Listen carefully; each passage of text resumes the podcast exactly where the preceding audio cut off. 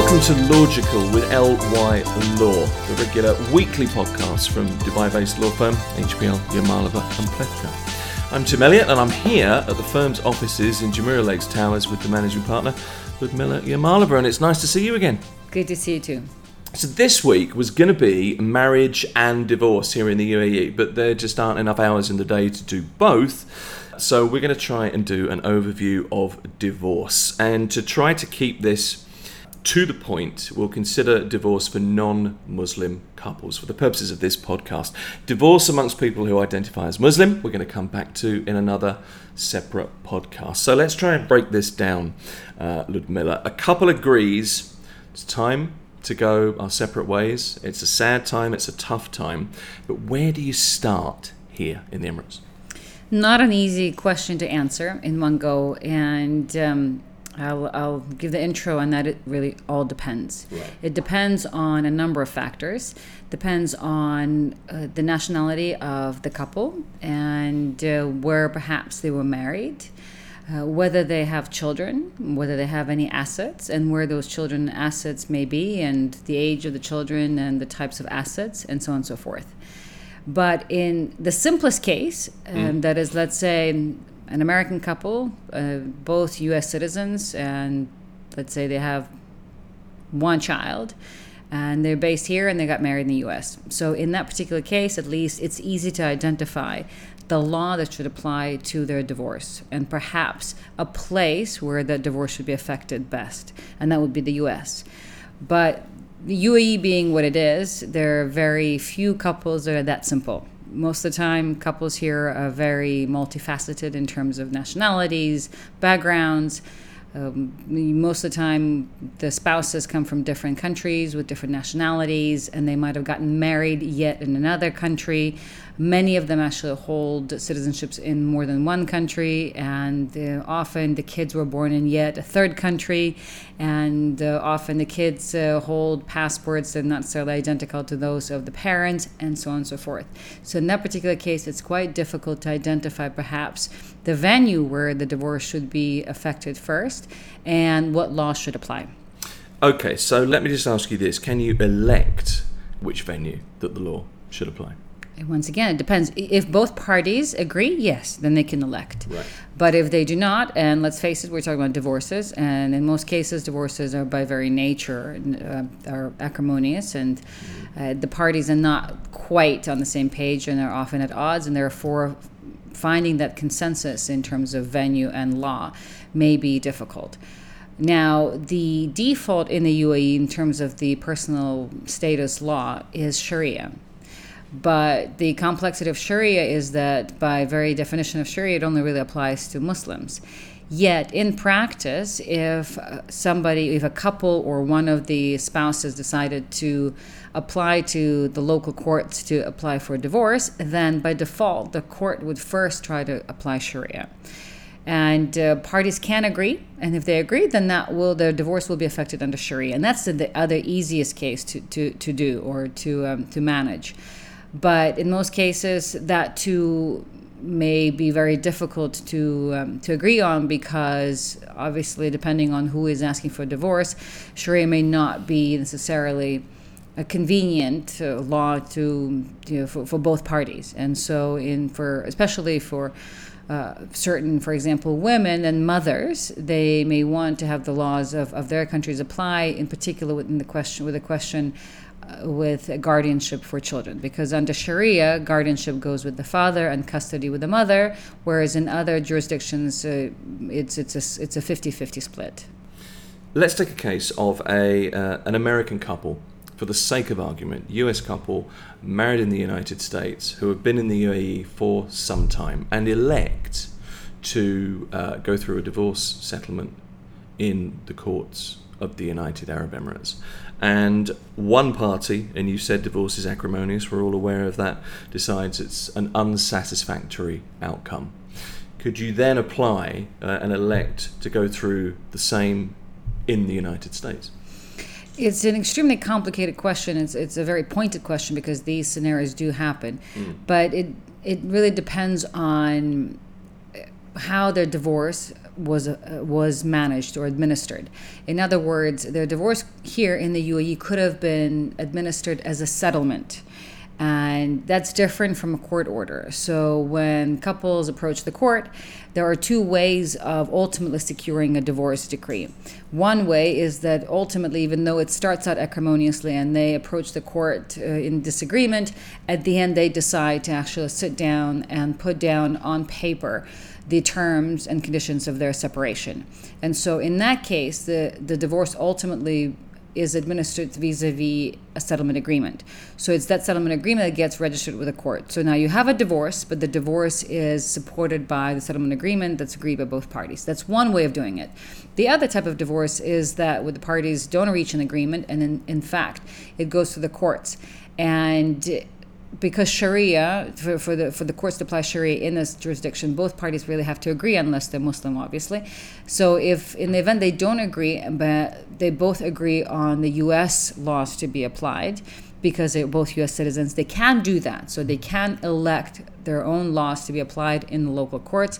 For many reasons, it's a difficult exercise because you're asking the local courts here, the UAE courts, to look at the U.S. law and, and figure out what that law is and figure out how to apply it in the context of this particular couple.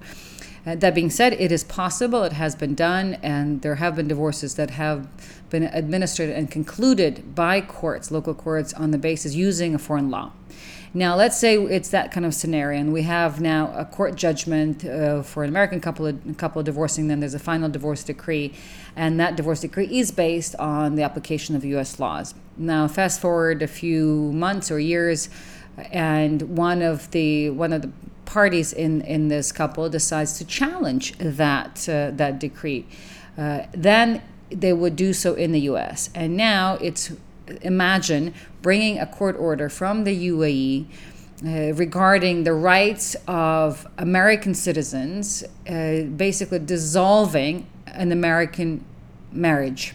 Mm. And you're trying to use this, you're trying to enforce this foreign judgment UAE courts applying American law in the US. So you can imagine this is a very complex but rather interesting exercise because chances are the courts may not want to enforce a foreign judgment in the US where their own laws are being applied chances are. And obviously, and even if they were open to enforcing it, you can imagine how the courts would want to, at least, in the very least, examine to ensure that the UAE judges actually applied the US laws correctly. So it's extremely complicated, but it's a, it's a great question and certainly one that we have seen before and certainly one that uh, the party who may want to later challenge the decree has a pretty good chance of success in, in the very least, opening up the divorce decree to interpretation before um, a U.S. judge. In other words, having a second bite of the apple. Let me take it back and take it back to basics for a second. Let's take an example of a couple from the same place. Let's use the US as the example, who get divorced here, who go to the courts here in the Emirates. What is the procedure? Let's just look at the uh, procedural aspects, the things that you have to do to initiate proceedings. So their starting point will be first is deciding where they want this divorce to be initiated. Right. Uh, just because they're based here does not necessarily make this a natural place to start with. Right. Perhaps it's a more convenient, or, or at least on surface, a more convenient place. But because of the nuances in, in the legal systems and, let's face it, language barrier, because anything that happens before the local courts here happens in Arabic. Mm-hmm. And so, because of all these nuances, it may be that even though perceptively this may seem like the natural place to start. Ultimately, the parties decide to take their divorce back to the U.S. and get divorced there. Right. So the first decision will be to decide where to, to, to make is is where to uh, start the proceedings, mm-hmm. and in most cases, the best way to or the best venue to choose is where the assets lie because you may have a divorce uh, decree here in the UAE, but if most of the assets uh, that are at play are based elsewhere, it would be very difficult to enforce and and um, challenging to enforce this foreign decree in a different jurisdiction related to those assets. So the better place to start is where uh, the parties have most interests. Right. Uh, but again, the UAE being what it is, there's so many couples with mixed assets all over the place. It may not necessarily be a very clear choice. Uh, so if the parties decide to do uh, to to effect their decree, uh, divorce in the UAE, they would appro- approach the local court, and depending on what emirate they're based, let's say it's Dubai, they would approach the Dubai family court, and uh, that would be one or the other party would have to uh, apply to the court to initiate a divorce. Uh, and the default here would be Sharia. So the court would look at Sharia and want to apply Sharia by default. However, by law, Sharia, as, because Sharia only applies to Muslims, the in order for the court to apply it, really, uh, technically speaking, both parties have to agree to the application of Sharia. Okay. If one does not agree, uh, then they could introduce a different law, and there would be the law, obviously, of that that is that they would want to use, but it has to be a justifiable uh, place of law, which is not always easy. Uh, and then in that case, if the parties would ultimately have to, if, if it's easy, if let's say both couples are from the same nationality and they were married in the same place, it would be easy for the non consenting party to introduce and to convince the court why they need to apply, let's say, American law versus Sharia law. And uh, at that point, the court, uh, and even before then, the courts, um, the, one of the first steps, what they do is that they organize a mediation. A mediation where both parties come forward before a judge and they try to discuss perhaps uh, an amicable settlement to their dispute and perhaps some kind of a grace period before they proceed uh, formally. These um, these mediation proceedings do happen before the local courts, and in most cases, they can they also be conducted in in English. Uh, and um, even though it's it's also oral, mediations are not bind non-binding. They're but they are. Uh, almost always a necessary step in the process. So, in other words, the courts will not proceed formally unless mediation uh, took place.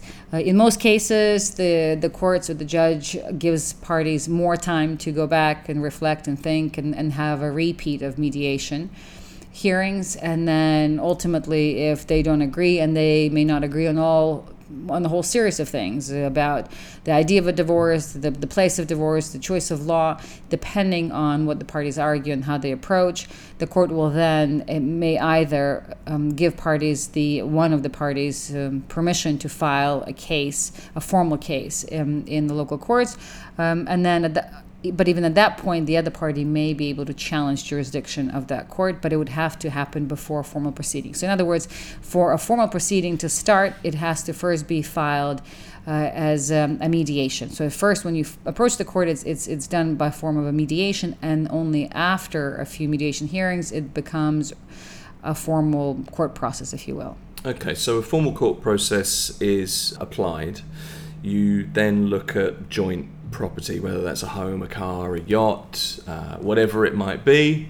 That's the asset side. What of the liability side as well? I'd like to talk about that because there could be car loans, mortgages. How does that uh, how does that work in Emirates? Well, you used two interesting words. Uh, one was joint, and the other is liability. Mm and that is because this is really where the question of the choice of law becomes essential. And that is if you if you apply sharia to a divorce under sharia each party walks away with its own interest and and whatever is is yours is yours whatever is mine is mine. So in other words if you and i have a property together that we own jointly uh, my 50% is my 50%, your 50% is your 50%. So upon application of Sharia, we're not dividing up that. Uh, so your 50% you walk away with, and I'm walking away with mine. Uh, by the same token, if the property in which we live is only, let's say, in your name 100%, I don't have a claim to it. That's under Sharia. And so that's why the choice of law is very important because if it's Sharia that's that's uh, that's applied, then in that case, to answer your question, if um, if the property is yours and you have a mortgage to it, then the liability is 100% yours as well. If the property is jointly owned by us and we have a mortgage, then we're both on the hook for it. Uh, now, let's say if you applied a choice of different law, for example, either an American law, or let's let's use one of the European laws, let's say Sweden. If you, in many of the European countries in particular, uh, all the assets that are amassed during marriage are property of, of, of spouses 50 50% or, or both parties. So, in other words, even if the house is 100% in your name, 50% of it is mine. So that's why the choice of law is extremely important. And uh, so the, the, the key here here is to convince the court that let's say we want to, or I want American law to apply or German law to apply to our divorce, and that that house is now 100% in your name should be transferred 50% to me, and that's a very challenging exercise, but possible. Uh, and this is why it's important for parties to know ahead of time what all the nuances are so that they can effectively agree on one choice of uh, venue to start the proceedings so that they don't potentially have multiple cases going on at the same time, which happens quite frequently. Can we come to liabilities as well? Is it safe to assume, or reasonably safe to assume, or not, that if you have joint ownership of a property, but there is a mortgage on that property, then it is a 50 50 liability. Correct. And this is also an interesting question because often we are asked about, in, in case of divorce, by one of the parties, well, let's say my husband has a car loan and am I going to be responsible for it? Or I, uh, my husband has a credit card loan, am I going to be responsible for it? So here, by default, just because you are married, the responsibility is not joint. So just if now that same bank account uh, was jointly had uh, both uh, both uh, parties' name on it, then yes, then the liability will be shared. Uh, but just because we were married, your bank account, uh, I'm not responsible for liabilities um, on your bank account, just like I don't have the benefit of that bank account just because or by virtue of our marriage. Children neither assets nor liabilities, or so some people would argue they are both, I suppose. But um, let's take the example that we have here of the US couple who elect to divorce under uh, the UAE court system under Sharia. So it's um, it can be very complex. It could be very simple. Depends on the demographic of the family or the fabric of the family at the time of the divorce. The general rule in the Sharia is that uh, the guardianship uh, follows the father, the custody follows the mother. Now, guardianship, in short, is a long term legal right to make decisions about the children's um, well being or children's interest. Custody refers more to physical. Uh, physical like possession of the kids mm. and so but it also but custody also depends on the age of the children uh, and the gender of the children. Uh, so it really depends but usually minor children follow the custody of minor children follows the mother until certain ages. And at, after a certain age then the they they would it would basically be passed on to the father. What would that uh, certain age be? So for boys, it's 11, and for girls, it's 13. But most of the judges here in the UAE, perhaps um, it's somewhat different in other uh, in other countries, but in the UAE, judges tend to keep minor kids together. So even let's say you had a boy who was 12 and he had a, a sister who was seven chances are that judges will issue, will allow the mother to keep custody of both so that um, to keep children together and not separate them. We're looking specifically at divorce for couples who are non-Muslim here in the UAE, and there there is so much more to this. But let's just recap as briefly as we possibly can, uh, I know it's tough, and just go over once again. How, how would you conclude this discussion? The way I'd like to conclude this is that the my advice is for parties to go back to their home country and uh, initiate divorce there. Uh, either that or agree, and as difficult as it may be, but on an amicable separation here. Uh, and uh, in most of our, in most cases, we see the parties ultimately end up doing exactly that, and that is settling or coming up with a, some sort of a settlement formula to uh, to formalize the divorce here because it's just more convenient.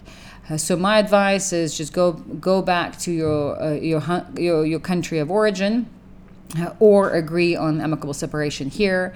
Uh, so as to ensure that uh, ultimately the well-being of the children is um, unaffected in the long run and that assets that, that the enforcement of a divorce decree is uh, effective vis-a-vis the assets um, which will fall under that's it for another edition of the Logical podcast. Ludmila Yamalova is the managing partner of the Dubai-based law firm Yamalova and Plewka. As ever, thank you. Thank you.